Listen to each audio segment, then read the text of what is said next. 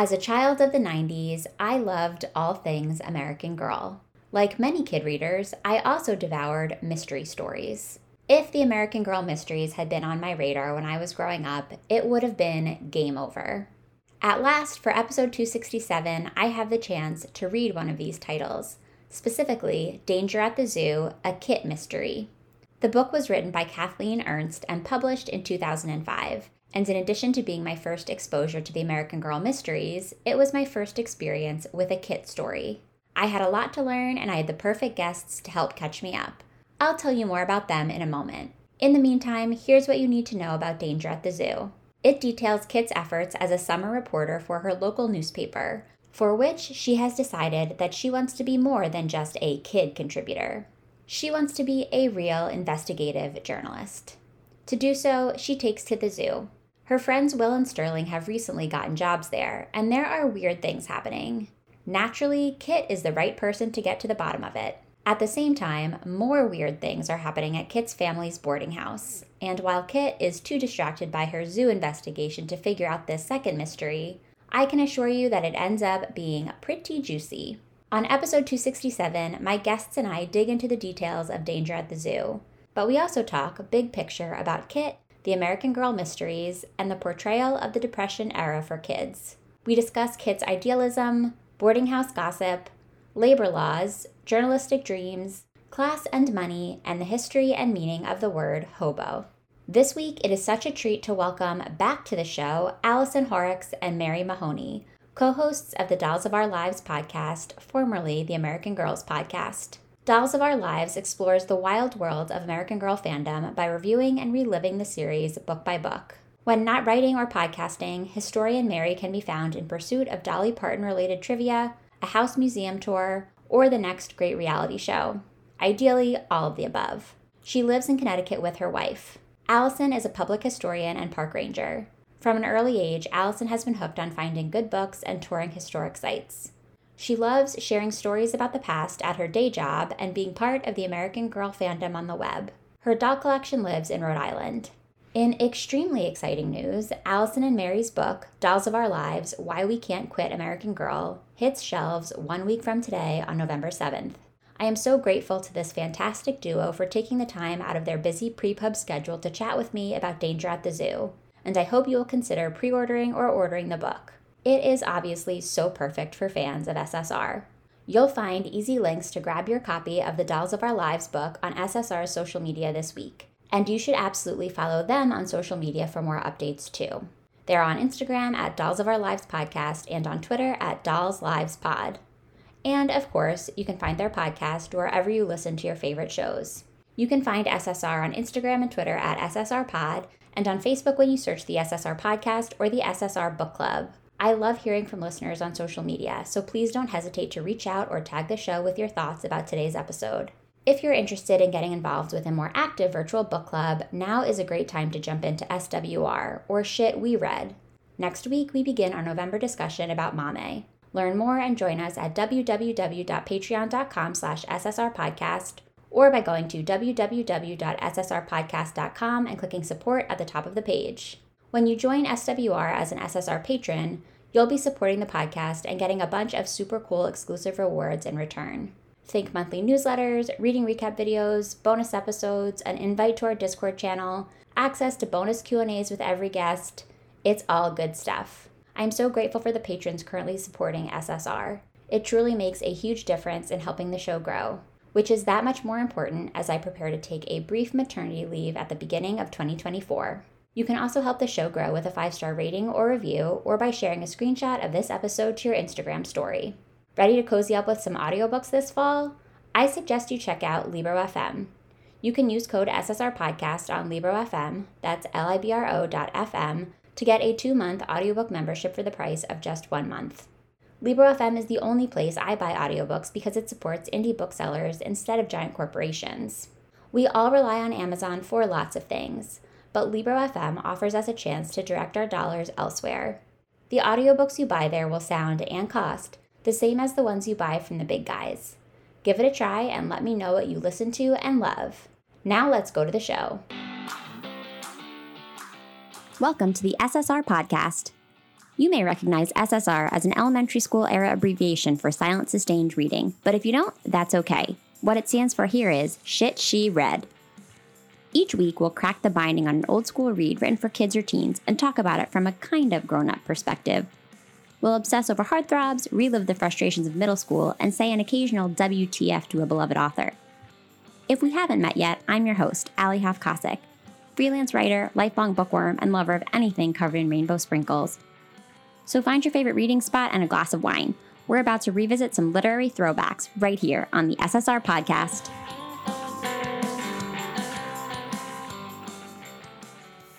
Hi, Allison. Hi, Mary. Welcome back to SSR. Hello. Thank you so much for having us back. Yes, thank you so much. Listeners, I hope you remember this, but in, I believe it was 2021, the episode that I did with Allison and Mary won our episode of the year vote. So it is a big deal to have these two back. I have been waiting for the right moment. And given the fact that their book comes out a week from today, I can't imagine a better moment. We'll talk more about that later. But I'm just thrilled. Thank you for making the time. I know you're both very busy. And we are digging into Kit's world today. So I am totally new to Kit. Really? Yeah. So Kit was totally not in my American Girl wheelhouse. So I was excited that you chose a Kit book, but I'm an open book about Kit. I did some research about her, but because you are the pros both about these books, about these characters, and the history that comes along with them, I'd love if you would share a little bit of your like general thoughts about Kit as a character and maybe why you do or do not find yourself drawn to her story. Wow. I don't even know where to begin. I was new to Kit before the show. So before we read her books, I did not grow up with Kit. I'm an elder millennial. I don't know if that's an official term, but I was born in 1986. I'm the same age as the brand. Which one of us is better preserved? Who can say? But Kit is set during the Great Depression. That's like the main plot point for most of her stories, driving most of her stories. My grandmother, to whom I was very close, grew up in the Great Depression. So I feel like I wish I had had these books growing up to drive more conversation with her about her life, which is a major thing that we shared with American Girl. But her books are absolutely unhinged. I just want to say that from the jump. And you would not get that from this book, which is written by a very sane, rational person named Kathleen Ernst, who we've had on our show, who's a wonderful human being.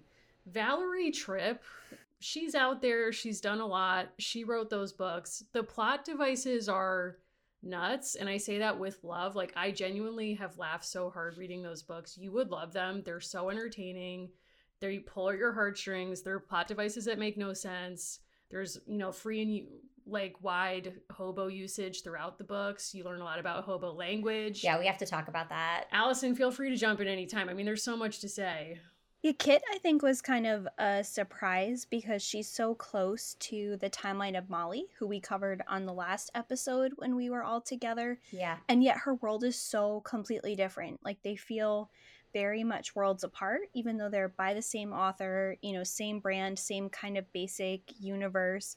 Something that I think we really enjoyed covering with Kit is she gets into just enough danger to be interesting in a very American girl way. But reading this book, it captures basically every major theme that the authors of the Kit books tried to cover at all times. And I will say, if you are a fan of Stanley Tucci or that universe, the movie feels very much closest, I think, to this book. Like they share a lot of kind of fiction DNA. So I highly recommend all the Kit canon books and the Kit movie, which basically rips for its opening sequence the opening of this book. As far as I can tell, all of the reviews of the Kit movie are pretty positive, especially as like sort of movies of that ilk go, which I was impressed by.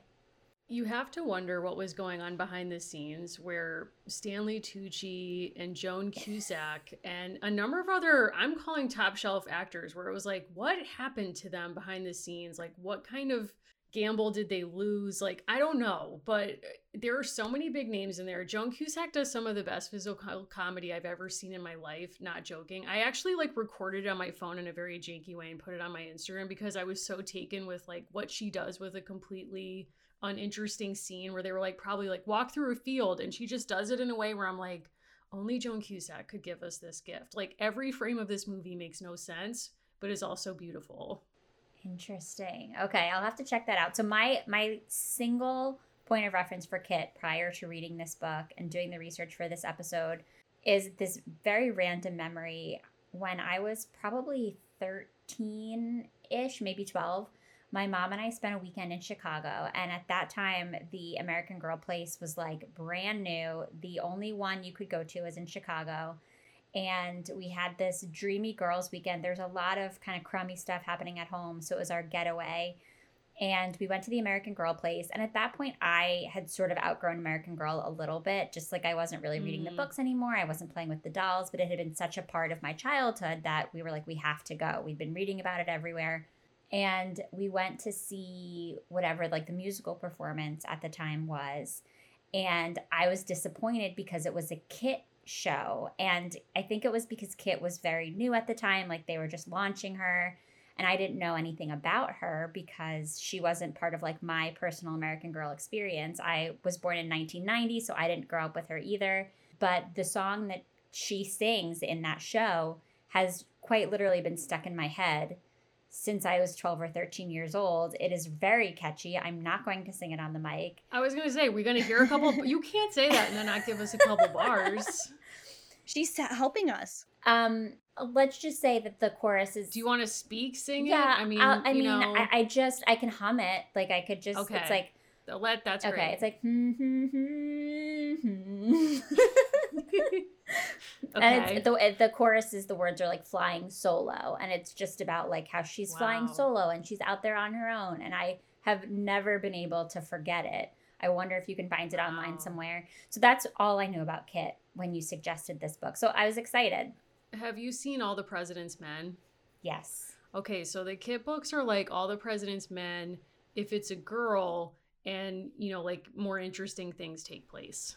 Okay. All right. Well, that's helpful. That sort of situates me. To me, like she's one of the greats of American journalism. I felt that, and as as somebody who grew up wanting to be a writer and a journalist, I was hooked immediately in Danger at the Zoo because we are like in her journalism experience. Like she is not only dreaming of being a journalist, she is taking proactive steps toward becoming a journalist, which was exciting. Are there other sort of like character traits that we should be aware of about Kit? Like, what are her other signature things before we get into this mystery conversation? Hmm. Well, I mean, she does have a flower. There's a reference in the book to a flour sack fabric, and just know that in the books, that gets more play. And in the Depression, flour was actually packaged in cloth that was then repurposed as clothing. And she gets an iconic flour cloth birthday dress. And it's beautiful. So she's into like resourcefulness. Her whole family is. So she's always like trying to figure things out and like repurpose things. She's looking for a deal. She's looking for a story. Mm-hmm. Her friendship with Sterling is like interesting, perplexing. Yeah, I have some questions about Sterling. Okay, I imagine you do. And Will is like from a previous book where he helps the family out. He's another one passing through. I might have more questions about Will and the nature of their relationship. And again, I'm coming to all of this fresh, but we just we immediately meet these friends of Kit's and I just I wasn't sure what was going on between Kit and Will, but that that's a question we can discuss later on. Okay, so she's resourceful, she's looking for a deal. I was getting like this sense of pluckiness, this optimism. Yes. It feels very much like the perfect packaging of how an American child was supposed to experience the depression, right? Yeah. I mean, it gives Shirley Temple for sure. Allison, are we missing any of your favorite elements of Kit's personality or journey? So when we meet Kit in the start of her first six books, the family is not poor. And she doesn't know all the information about the family's finances. And we quickly learn that no one communicates in that family well about money. But Kit has a very kind of like wealthy friend who stays relatively wealthy, and that's the BFF who's built in called Ruthie. But to meet her in Danger at the Zoo, we're two years down the line where Kit's family has now solidly kind of gone down in the class system for several years. So I think if you start kind of fresh and clean in the Kit stories, she's not super aware of money or circumstances in the first book. And by this book, like they are firmly in the depression, and her family has kind of accommodated and adjusted to what that looks like. So this is almost to me like a book seven or something like that in the the chronology. Yeah, I really appreciated the frankness with which the author, and I, again, I didn't know how this compared to the way that it's handled in other Kit books. I appreciated like the frankness with which the author has like portrayed Kit understanding what's happening with the family's finances and with the depression. I was trying to remember how that compares to the way Molly processes some similar things that go on in her books. But I just I felt like Kit was pretty pragmatic. She wants to figure things out for herself She's flying solo per the lyrics of that song that I will never forget. and she is going to not only become a journalist, but she's going to now become a detective and solve a major mystery that's happening at the zoo. I don't think I ever read any of the historical character mysteries. So I learned in my research today, and I'm sure you two can speak to this in greater detail than I can, that there were two different mystery series within the American Girl universe. So there were the historical mysteries, if I'm not mistaken, and those feature characters from outside of like typical American Girl canon. My sense is that those books were written to portray time periods that had yet to be covered by the familiar faces of the American Girl universe. So they talked about different kinds of historical events and they educated readers about things that hadn't happened to the doll characters. And then after the success of those books, American Girl introduced these historical character mysteries, which bring in more familiar faces like Kit, like Samantha, like Molly. And for the most part, if I'm understanding correctly, these mystery books are set at some point after, like shortly after the Meet book. So they're not too late in the chronology of the core series.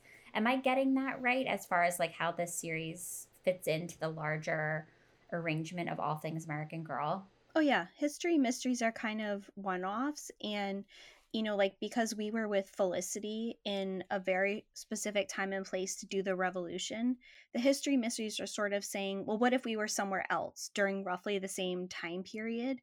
There's also like other kinds of little like charming standalone hardcovers that they made that aren't mysteries. They're sort of like mini stories and there's a whole bunch of choose your own adventure I think some of these are among the best written. Like we, I'll just say, like we're big fans of Kathleen Ernst, not just because we've gotten a chance to actually talk to her about her process, but a lot of these blend really well into the universe and kind of add something different. Like I think this book is a really, really fun dive into kind of a random topic, and it's still very kit mm-hmm.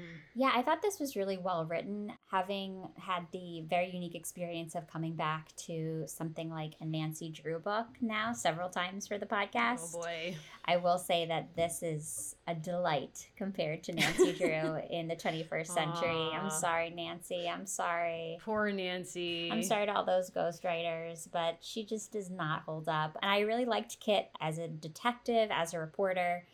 And thank you both for helping me situate myself in time as far as like how this particular series works into the whole American Girl thing and also just getting me set up with Kit. So let's jump in. Again, I was hooked immediately because we are meeting a fledgling journalist who is being so proactive. She is trying to get herself a summer job she says to Mr. Gibson, aka Gib, if you assign me to work with one of your reporters this summer, I can run errands or take notes or anything else. I can help the newspaper and learn at the same time. Like pluck. Big time. Pluck is the only word. Big pluck. And he explains to her that she's really not cut out to be like a serious reporter and he doesn't have time or space for that, but he has been thinking about sparing some room in the paper for a children's piece, which would kind of go along with what he calls like the ladies section, which is recipes, fashion tips, and garden ideas. And Kit is like not thrilled by this. And all that I could think about during this whole conversation she has with Gib is the movie How to Lose a Guy in 10 Days and how Andy Anderson. Wow. She just wants to talk about how to bring peace to Tajikistan. And her editor will only allow her to do Andy Anderson how to girl stories, wow. which felt very much like the plight that Kit finds herself in at the beginning of this book That's entirely true. I was actually thinking about the morning show, which I've just started watching the third season of. And in a similar way, Reese Witherspoon just wants to talk about abortion access. And instead, they make her go into space with an Elon Musk character for like sweeps, basically it defies explanation. But I do think what's interesting about Kit and, and, sort of links up with the main book series is we've watched her wheedle her way into this newspaper office before, and she's actually written some op eds oh. about like the plight of children in the Great Depression, like living at the hobo camps, like uh, food shortages, etc. So, and in doing that, she antagonized her rich uncle, like elderly uncle. Allison, is he like an uncle, that guy? He is a very rich. I want to say he was a great uncle. He's cranky. That's what I remember. Okay. He's cranky. And he could have like rescued the family, but chooses not to. He chooses not to because he's like, you got to pull yourself up by your bootstraps. You know, obviously, a, a, global economic collapse is is your individual responsibility to pull yourself out of. So he can't do anything. She ends up writing these newspaper op eds that antagonize him, and it's like a real achievement for her where it's like yeah you show him like you write your op-ed. So i feel like she's coming in almost as like a political reporter and this same editor is like okay i saw everything you did about the depression some really hard-hitting op-eds and now i want you to basically write about a zoo. Or a parade. That's really what he's interested right. in is like the parade would be his first choice. He's not even really sure how he feels about her going after the zoo story because that might just be a little bit too intense. Yeah no, he wants pony rides. He wants birthday parties. He wants the zoo garden. He wants the yes. hobby fair. For some reason, he makes noises kind of like a horse in between these, and he says people will love it. Honestly, he's real for that. Like, you do want to be able to flip to some pages and get kind of like local color and splash. It is fascinating to me that she's absolutely willing to do grunt work but when he says no no no like i have something else in mind she's like of course i'm getting my own investigative journalism column. I i get her though because she is who i was when i like got my first job out of college and it was like an assistant job in a department that had absolutely nothing to do with the department that i ultimately wanted to work in but i was like this is my stepping stone and i within months will be in the dream job that i meant to apply for. Like she has already paved out her path at the newspaper. She knows where she's going nothing is holding her back. Nothing at all. Not even corporate structure not even you know realistic expectations of job experience or i don't know like child labor laws like nothing. Nothing will keep her from the top. And i think it's it's really interesting that you know she's just so believes in herself this much that she's willing to put herself out there. Like to me the the dynamic really felt like an i love lucy episode where it's like Lucy, like, don't try to get into the show. Like, that's not your job. Here's your lane. Do this. Yeah. And she's like, okay. And then, like, wants to be front of house. Like, that sort of felt like the energy. Yeah, she has her mindset on like one way of doing this, and she is going to figure out how to get there. And she has some missteps, which which we will talk about. But at first, she's like, nope, I got it. I hear you. I, I know you don't want me to write hard news, but I'm going to write hard news and you're going to love it. And you are going to pay me twice what you said you're going to pay me. and even though it's a global economic crisis, it will be fine. You have money to burn on my stories. I mean, yeah, we have no sense of like, I would love to get some business background on this newspaper. Like, can we afford this in the budget all of a sudden? Yeah, these are all real questions. Simultaneous to this whole conversation with Gib at the newspaper, Kit is reuniting with Will. And this is where, like, can we just talk about Will? Because Will is described as a hobo.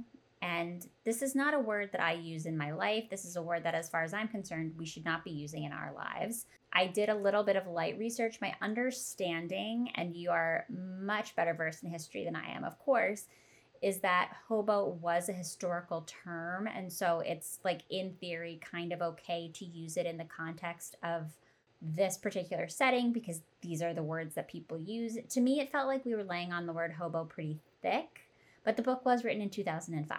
So I don't really know where that puts us. So for someone like Kit, hobo is making a distinction because hobos travel and work, they're all itinerant. Okay. Bums do not travel or work, and tramps travel but do not work. Wow. Okay.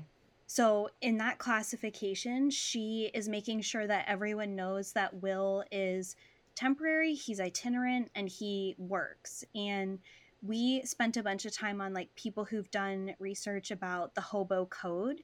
And part of what you learn in the sort of canonical Kit books is Kit goes from being part of a family that is really small, like her world is really self contained. And by the middle of the series, her family has had to open up their house to boarders they know, boarders they don't know, people who are passing through looking for work. And this kind of distinction they get through Will and other, you know, passing through people is there are markers left outside their house to indicate that you can work for the Kittredges and they'll give you lodging or food in return. Like there's a reference in this book to the lady of the house being sort of like an angel. But there's a shorthand that this is okay. Like you can be around these people and they'll support you. Yeah, so so he is like he knows that this is a safe place for him. That's a really interesting background, the fact that there were these different distinctions in the words used. That's very helpful. Was there any like romantic connection between these two? Because I felt like there was a little bit of steam, but also there was an age gap. So I just I I didn't really know how to feel about any of that because Will is back. My understanding is they met, I would assume, in the first book of the Kit series, and then he's gone. And now at the beginning of Danger at the Zoo, he's back. She's so excited. She doesn't quite know where he's been because he's been traveling and working, and now he's coming back to find work. Was there any sort of a spark, or am I making that up? I mean, you could just be feeling the energy of two people who went to jail together at one time. Wait, wait, wait, wait. so just want to like hit you with that real quick. Um, I'm overwhelmed. yeah, I mean, I think that was us when we read. Was that book six, Allison? Book five? they did time. Yeah, her saving the day is like a jailbreak. It's insane. It's great. Great. Okay. She jumps off a train. I think I would have thought that if I hadn't read other Kit literature and lore. I think what you're picking up on, there's like an iconic Kit book cover where she is dressed very similar to Will. There's a lot about Will's life, and there's a passing reference to her brother who's chosen to go be part of the CCC to build Glacier National Park trails in Montana. What she really feels that spark and that excitement for is kind of male freedom. Mm. Like, I really don't think that she has a crush, like air quotes, on Will or Sterling or like the men and boys who are kind of around. She even, like, you kind of catch it in the way that she interacts with the teacher and other interesting people who lodge with them she loves the freedom that they have and kind of the way that they interact with the world. But I don't think she's like interested in Will as anything more than like she's interested in his life. There's like an admiration there and like an interest in the stories he can tell and like what he can bring back more so than there is in him as a, a human. Yeah, I think that's true. I think he's like Allison saying a surrogate older brother for the one who's missing, but also I think there's a kind of jealousy of him because he can literally just hop a train and leave anytime he wants and go everywhere and do anything and she can't. Right. Okay. She tries. She tries unsuccessfully. well, and that in itself is sort of romantic, like that notion of just being able to pick up and go, although it's in the context of this very difficult time. Maybe that's sort of the romance that I'm picking up. It's like more of the romance of uh, young girl who sees the possibility of being able to pick up and leave whenever you want more so than the romance of like wanting to be romantically involved with someone.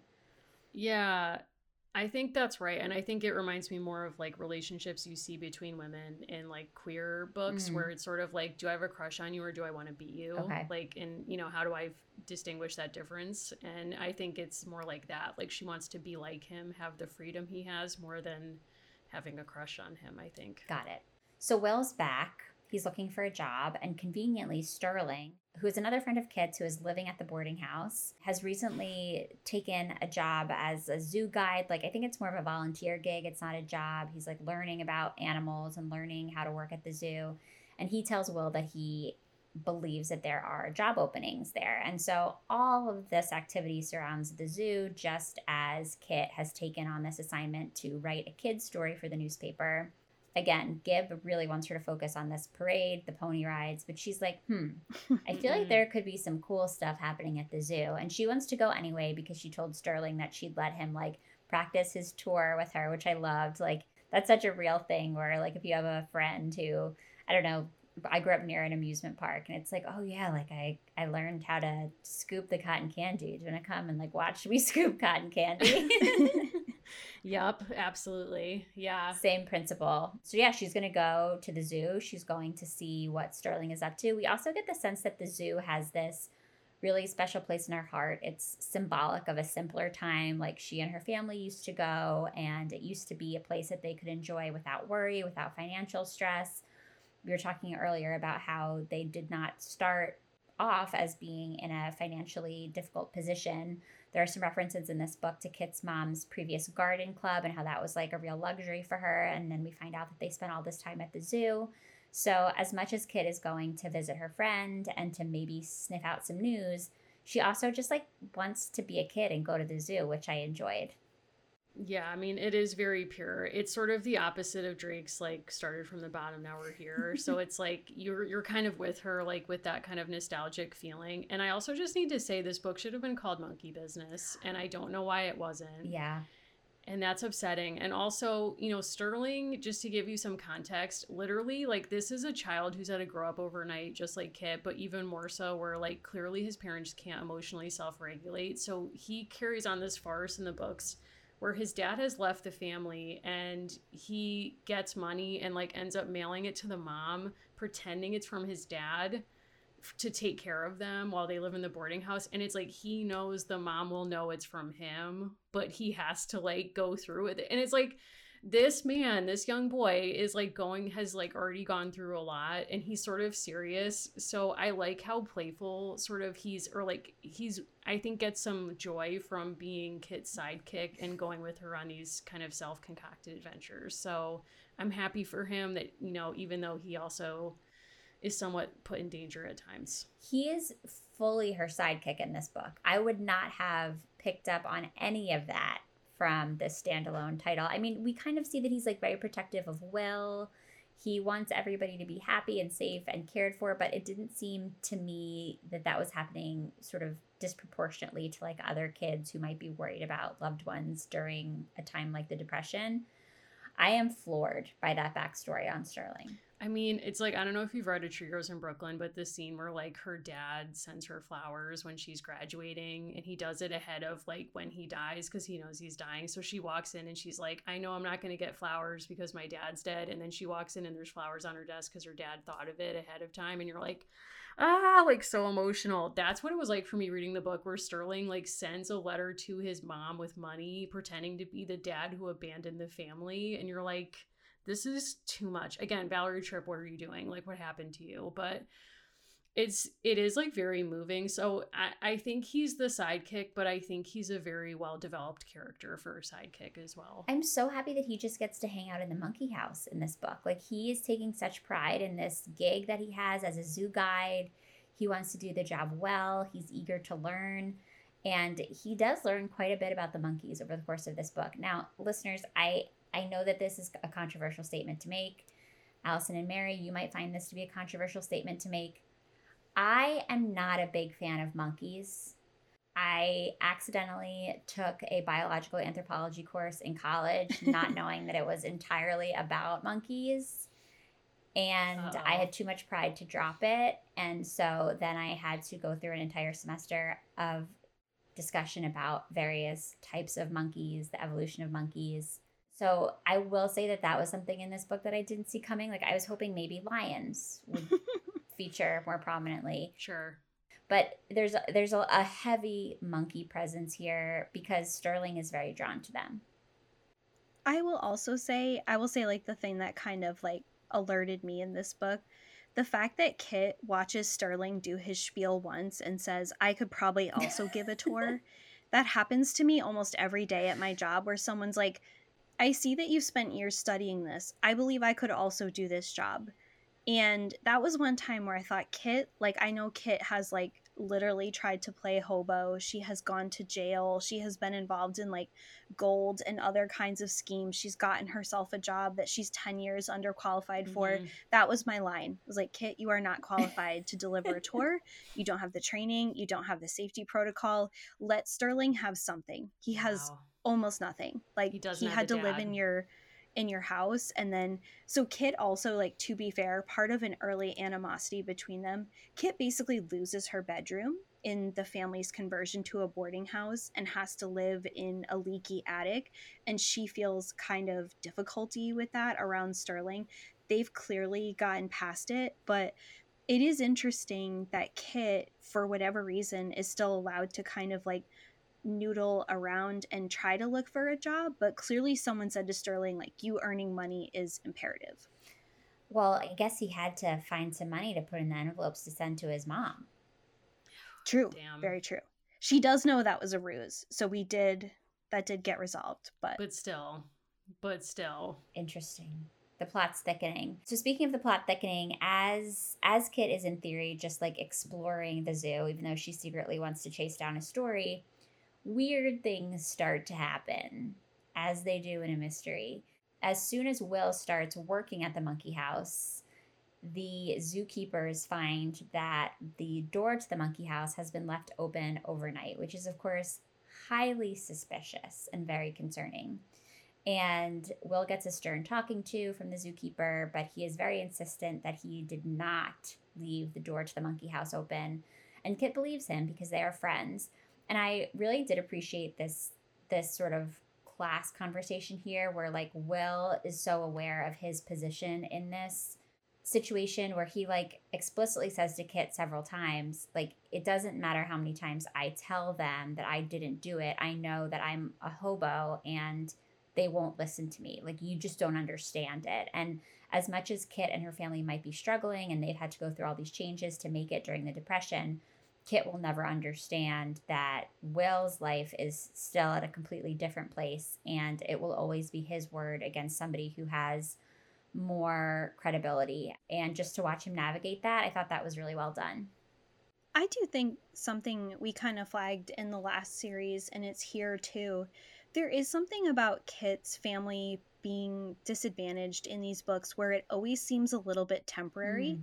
There's a whole plot line in here about her father's good jacket, like his his tweed jacket going missing and there's this sense um you know for kit that he'll need it for when he gets a better job and dad kind of hints like he's done with selling cars he cares about airplanes now so that was kind of a fascinating drop mm. but it goes missing and something we flagged over and over in just about every one of the first six kit books every time the family comes into money, she thinks of how she can give it to like quote unquote poor people when they are poor people. Yep. In this book, she thinks about the $2 she can earn by doing two stories every week or every other week. And she says, I can use this to help people. Which is both generous and it's like you are also part of the people who are receiving help. It's always kind of this sense of like the Kittredges will rebound, and with Will and others, we have no idea. Yeah, I think that's all very true. And I, I read an interview with Kathleen Ernst. Maybe it was an interview with Valerie Tripp. I guess it would make more sense if it was an interview with Valerie Tripp since she wrote most of the Kit books. But she was talking about how a lot of the inspiration for Kit came from her own mother's stories about growing up in the Depression and developing perspective about like one's financial and social position relative to others. And I wonder if that's kind of what's coming into play. Like, and it is also Kit's pluck and optimism, right? Like, she always sees that she can do something for somebody else and that she's better off than somebody else. But you're right, she does seem to have a sort of, she's not fully in touch with the reality of the situation of her family. And maybe that's because of the way her parents are communicating to her. I haven't read the other books, so I don't know. I do think there's something of hubris in her too, though, because to Allison's point, like if you were really that economically yeah. desperate, which clearly they are, then you wouldn't be screwing around with this opportunity to get a dollar for writing about a parade. Like you would just do the assignment as proposed. Yeah. I mean, I know that kind of goes in the face of her pluck, but who who who is really doing this for economic necessity would be like okay so the editor has asked me to do this one assignment. I'm going to do something completely different that's my personal passion project and i'm going to sort of like shoehorn this in and get double money. Right. Like i just feel like there's something with that that is very childlike i guess in terms of its ambition or just sort of like the gumption of it all but it does also speak to kind of like a position of privilege of like well i'm just going to like do what i want and i'm going to make it all work Right, because this is just a stop along the way for my family. We're not stuck here like Will, for example. Like, we will pull out of this. We will come back to our normal life after the depression. These boarders will move out. I'll get to go back to my bedroom. My dad will put the fancy suit back on, and I won't have to worry about money. She's such an idealist. Like there was this undercurrent of sort of journalistic idealism too, which I I flagged throughout the book as somebody who like went to journalism school and thought she wanted to be a reporter. She's learning from Miss Bravetti, who's one of the boarders, about the different purposes that journalism can serve, and she didn't realize before that journalism wasn't just like writing things down. She is discovering that she actually has to do interviewing and reporting, which I think is a tough lesson for a lot of kids that were good writers who then decide they want to be journalists eventually have to figure out because it's like, oh no, you actually have to talk to people and that's scary. I have been there, but she is so excited about the opportunity to like make a difference and teach people things. And I think she there's an element of, of pride in that as well that like she thinks that at this point in her life she knows enough has access to enough information to be the person to teach people about like the ills of the world and maybe that also speaks to what you're saying about her hubris well, and I, I wonder too, like, is that where we might see the age in which this book was written coming out in the storytelling? Because that's something else that we've considered with kids, that a lot of it comes out with like the Obama years. Mm. And so feeling like this forced narrative of hope that you want to almost like manifest Oprah style, like, I'm just going to, like, that's the position I'm going to have for the long arc of American history, like the story we tell about ourselves, like, things are always going to get better. We can change circumstances. And i wonder like not to like bring the, these books down but like what would a great depression kids book be like if it wasn't written from the position that it's going to end? Like what would kit's attitude be if she didn't know on some level with us that it's going to get better at some point I mean, I would think that she just would have gone straight to that parade and would have written a very boring news story and would have turned it directly into Gib and just waited for another assignment. There would have been no visit to the zoo. She wouldn't have been just like right. frolicking with Sterling. She would not have had the time to chase down a mystery. I, I would imagine that to your point like if if her family was really in such dire straits or if Kit understood that her family was in such a dangerous position there were other things that she could have spent her summer doing that would have been like more secure money right Oh, for sure. And there are times, you know, one of the early kind of crises in Kit's life in the early books, which are like pre 1935, is whether her family is going to start to sell eggs, because that will be a total marker to everyone that they don't have as much money as they used to. And showing up in the flour sack dress is a signal. They can't afford to buy things the way that they used to. It's sort of like showing up in kind of something homemade in a way that's embarrassing to her early on. Hmm. This is also interesting. Now I do want to read the whole kit series. You're convincing me. They're very good. They're interesting. Yeah, I like them a lot. They're very fun. They're entertaining. Like we're, you know, picking at different threads of them, but Kit I think is one of the best written characters in terms of someone who has a moral compass in a very subtle way. It comes out over and over in these books where there are moments where someone needs to intervene. And even though she's 10 or 12 in the case of these books, she stands up for someone, right? She stands up for her friend Will. And even when she's behind closed doors and her mother is starting to doubt him, you know, she feels very confident, like that's not his character and the idea that character and integrity matter i think is like a huge through line through the kit books that Kathleen Ernst just kind of picks up very well.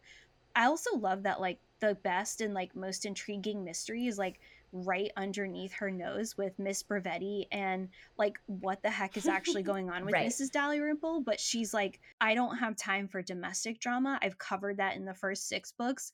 It's the zoo. It's the bars and the cages, or it's nothing. She's like, I've gone to jail. I I've was 10. Things. Yeah. Now I'm 12. I've, I've, She's lived. Now I'm yeah. 12 like there's something about the kit books where they're like if we don't have bars at some point no one will yeah we exactly. can't call it a kit book yeah so there's there are these two mysteries going on there's the monkey house situation where the door is being left open um, she discovers the black market zoo animal trade which calls to mind joe tiger very dark days of the early pandemic years she learns that there is this very shady business going on where people buy and sell zoo animals Um, and I won't spoil the ending, but that does have something to do with the mystery of the zoo and what's going on with the open door in the monkey house. I think we should refocus our attention on the second mystery, which Allison, you just brought up, and that's what's happening at the boarding house. I thought that was way more interesting than mm-hmm. the situation at the zoo because nothing was really happening at the zoo except that there was just like a door left open. Like it never really escalated beyond that. Things are escalating at the boarding house things are popping off. Like things are happening. You know, like I would love if there was like a Deuxmoi for this boarding house because I would be posting blind item after blind item. Like, who is the man with a fedora seen exiting the boarding house? She doesn't feel Kit sees this, doesn't feel motivated to ask or tell an adult uh, about anything about this. Like things are going missing, a loaf of bread, dad's blue suit. I forget what else, but it like different food items. And you know people are noting it. That would seem like it would be of like immediate concern to her well-being. She sees a man in a fedora leave the house in shadow says not a thing to any person. Well she's seen a lot of things as we've established.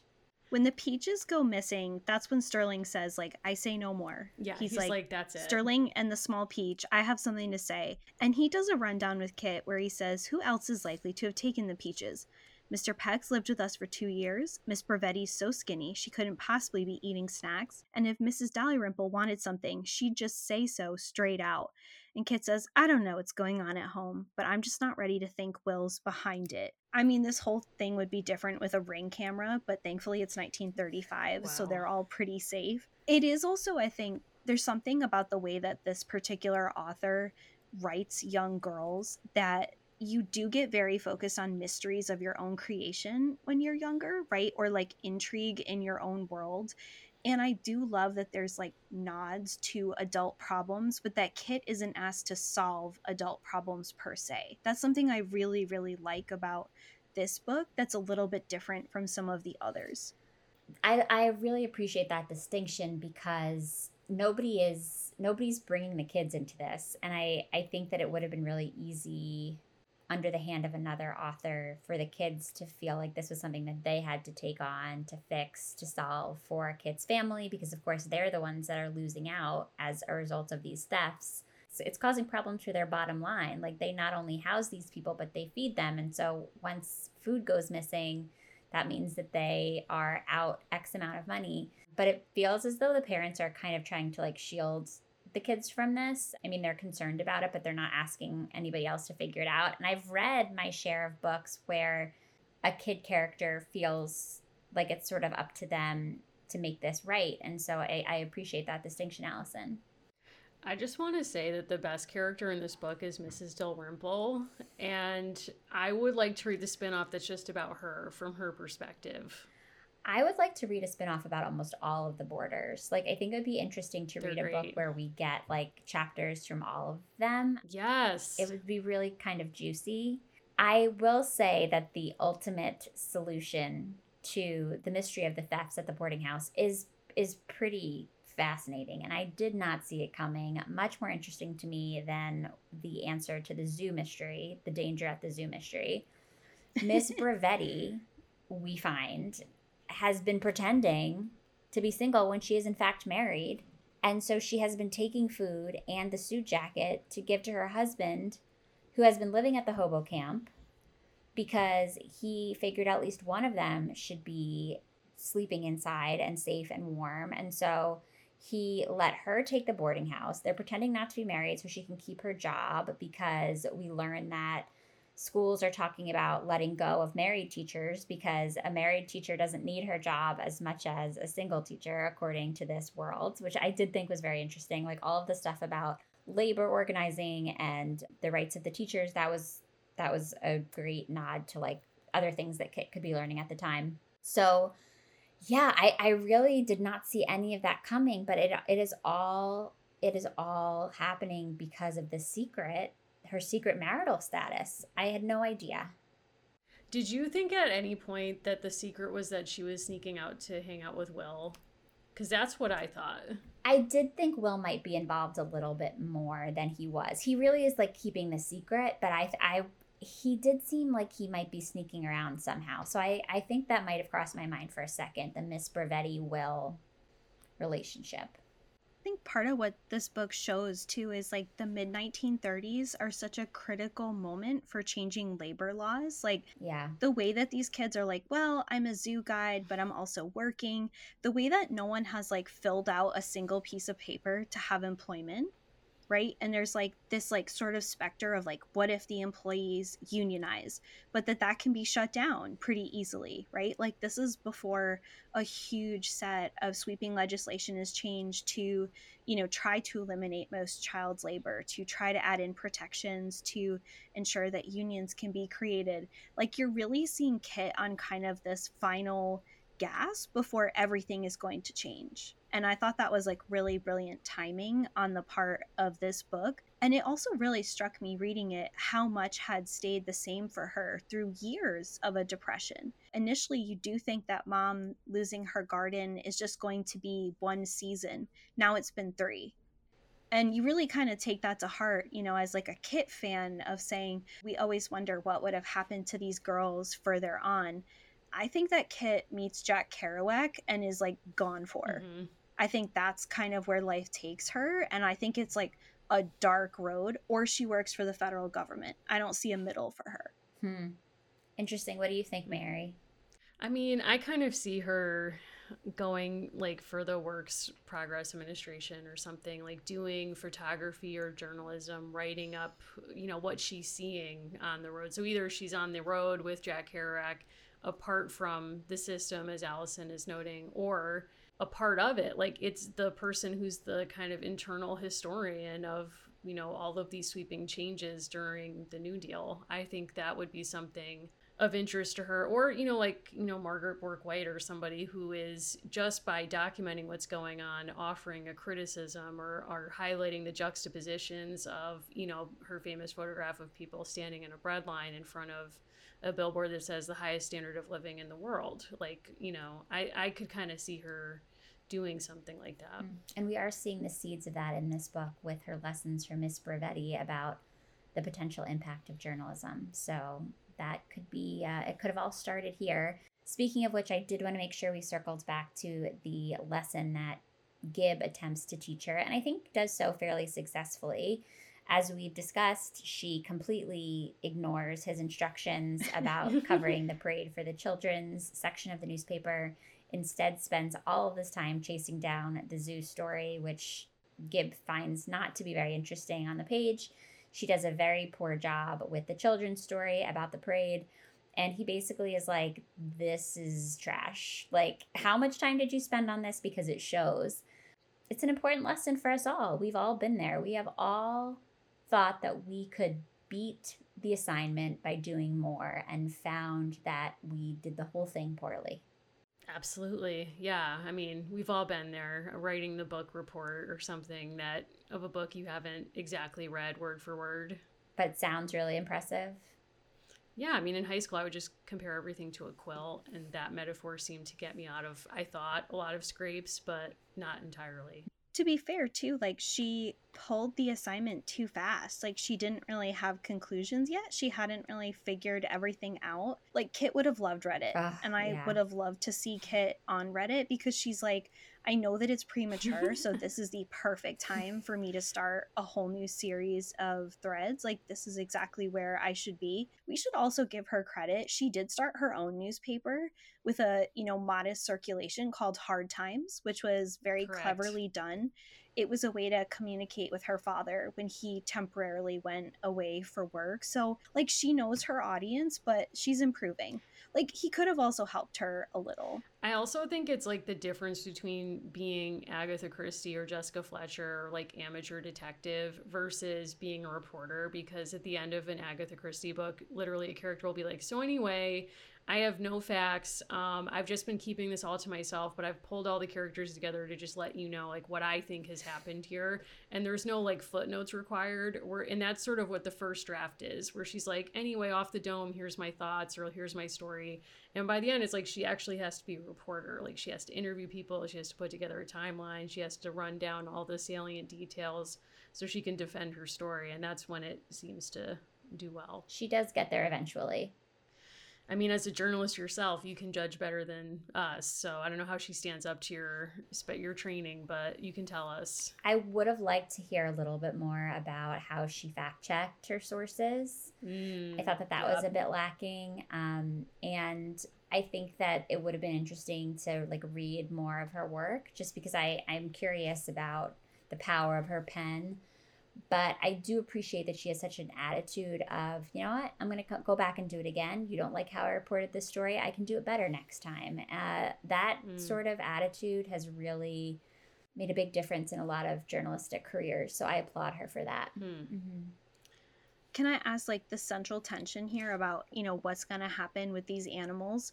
Were you kind of checked out of that because you're just like, I've already learned so much about monkeys. Like, I'm full. I was just like not I was I didn't I couldn't get into the monkeys thing and I don't even think it's because of my personal distaste for monkeys. I just I for me the tension and the mystery wasn't really there. Like I just I was like okay, Yeah. great. Yeah. The door to the monkey house is open every morning, but nothing was happening really as a result of it. The only reason we seemed s- like we were supposed to care was because we didn't want Will to be the one who was responsible. But Kathleen knows, like, Kathleen knows that you need to be low stakes with the mystery in air quotes because the real mystery is like, will any of these people survive capitalism? And she got She you did there. get me there. I don't know.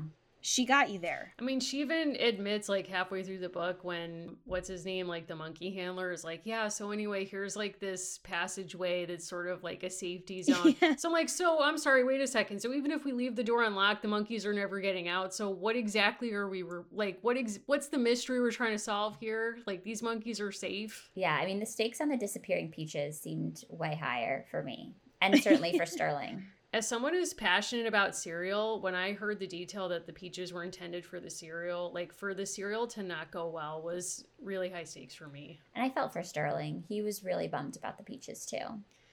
This boy has been through it, and honestly, like if this little boy just needs some peaches, we should give that to him. He should get something. He's out here just trying to take care of the monkeys, trying to take care of his mom, trying to make sure that Will isn't wrongfully accused of a crime.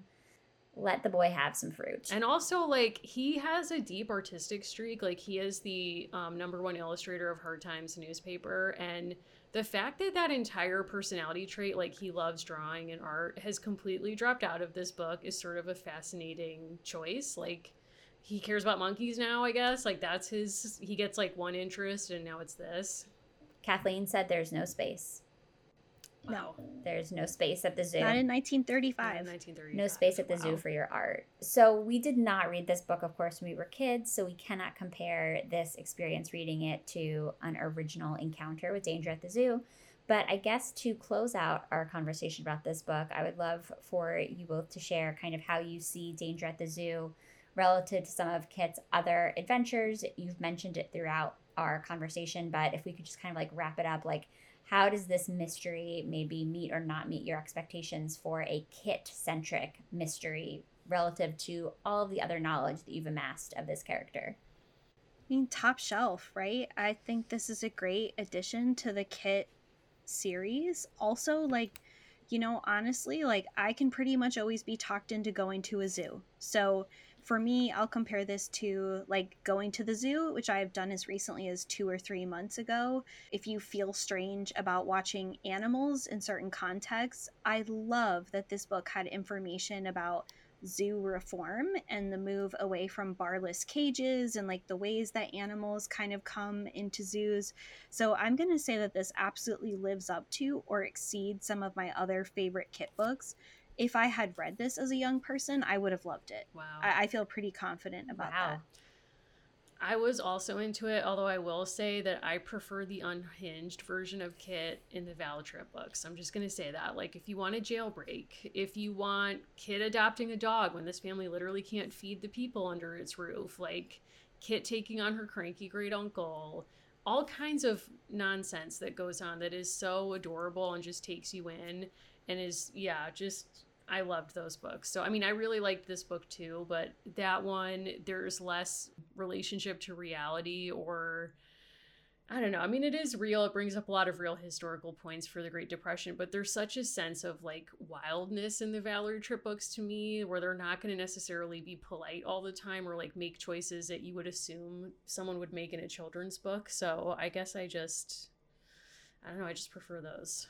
Sounds like we just like Kit in general. Like everybody in this room likes Kit. We like the zany Kit. We like the mystery Kit. More Kit. Well, other than Danger at the Zoo, what have you been reading lately that you might recommend to our listeners? I'll recommend an animal book that I really liked, and I feel like I'm telling everyone about this book. I loved Shark Heart. It's so weird. It's about um, a newlywed who turns into a, a hammerhead shark in his first year of marriage, and it's set in a universe where like you can turn into an animal. I loved it. I don't want to be a shark, but I actually feel equipped now if I were to become one. You're ready, and that's all we can ask. Well, now I know you can't be ready. That's what I know now. Wow, oh, that's that's I, I don't even know how to process that information. That's the I'm lesson. You don't get to go to a zoo. Wow. Well, then maybe we should be more careful about visiting sharks at zoos. Is, is that how it happens? Like if you're in close proximity to a shark, is that how you become a shark heart, or is it completely unrelated? Is that a spoiler? I no, don't know. part. No, it's not. But part of what I love about this book is there. I- I don't love science fiction. There is no ink wasted on explaining the mechanics, or I should say, the why. This is just a thing that happens, and that's a conceit. Like if you read My Murder by Katie Williams, it's very similar. Like strange things happen, and you have to accept that this is not your world, but you could be a, a person who becomes a shark a ma- or married to a person who becomes a shark and this is what would occur to your consciousness and your life Great. Well, I will make sure to link that in the show notes for this episode. How about you, Mary? All right, so we read a mystery, so I want to recommend a mystery series that I'm really loving, and it's by Val McDermid. And the first book is called 1979.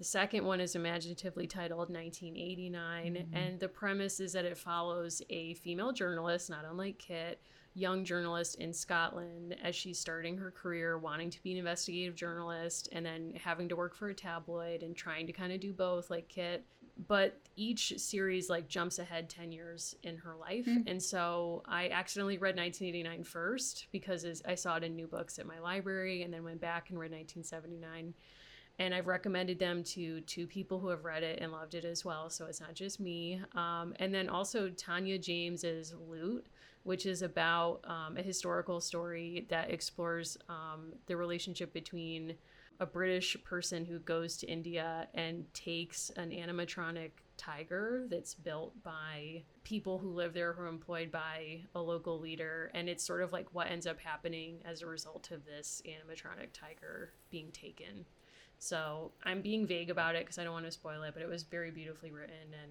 just loved it Great. Well, I will include links to those recommendations in the show notes for this episode as well.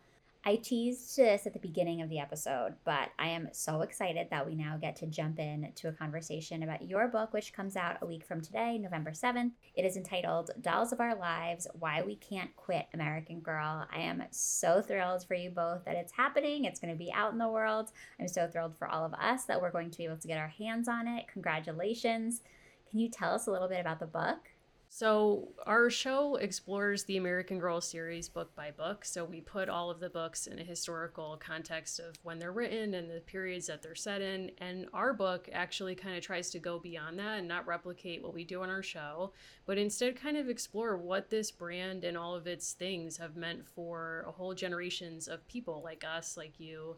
So we kind of explore a little bit where the brand came from, what inspired Pleasant. We retrace her steps at Colonial Williamsburg, where she was inspired to make American Girl. And then we, you know, draw on stories from a lot of fans of American Girl and sort of explore like what it was like to play with American Girl growing up, all the different kind of projects, um, products that they spun out, and kind of just like all its different meanings to people then and now. Oh, I'm so excited. I can't wait to get my hands on a copy. Listeners, you have to pre order it if you haven't. Pre ordering is super important. So if you know that you want to read the book, make sure you pre order it. I will make sure you have links this week. Allison, is there anything you want to add about the book? Just that we're doing a lot of local events. We're local to New England, but we also have a virtual book launch. So we'll be in conversation with Margaret Lyons, and she'll be asking us questions about the book and American Girl more generally. And that is the fastest, easiest way to get a signed book as well. Great. Well, listeners, I will make sure that you have easy access to all of that information. Allison and Mary, again, congratulations on the release of the Dolls of Our Lives book. I could not be happier for you, and I'm excited to be part of this launch, this lead up to the big launch. And it just was so much fun to have you back on. Thank you for introducing me to all things Kit. Thank you. Thank you. SSR is part of the Frolic Podcast Network. Find more podcasts you'll love at frolic.media slash podcasts. Thanks so much for listening to the SSR podcast. Check out our website at www.ssrpodcast.com for show notes and other information. And be sure to connect with us on social media for updates on upcoming episodes, behind the scenes inside scoop, and some good old fashioned book talk. Find us at SSR Pod on Instagram and Twitter, and search SSR Podcast on Facebook to join the group. To reach out directly, you can send me an email at hellossrpod at gmail.com. If you're loving the show, it would mean so much if you could subscribe, leave a five star review, and share your thoughts with a comment. And don't forget to tell your friends too. In the meantime, happy reading. I'll see you next time on the SSR Podcast.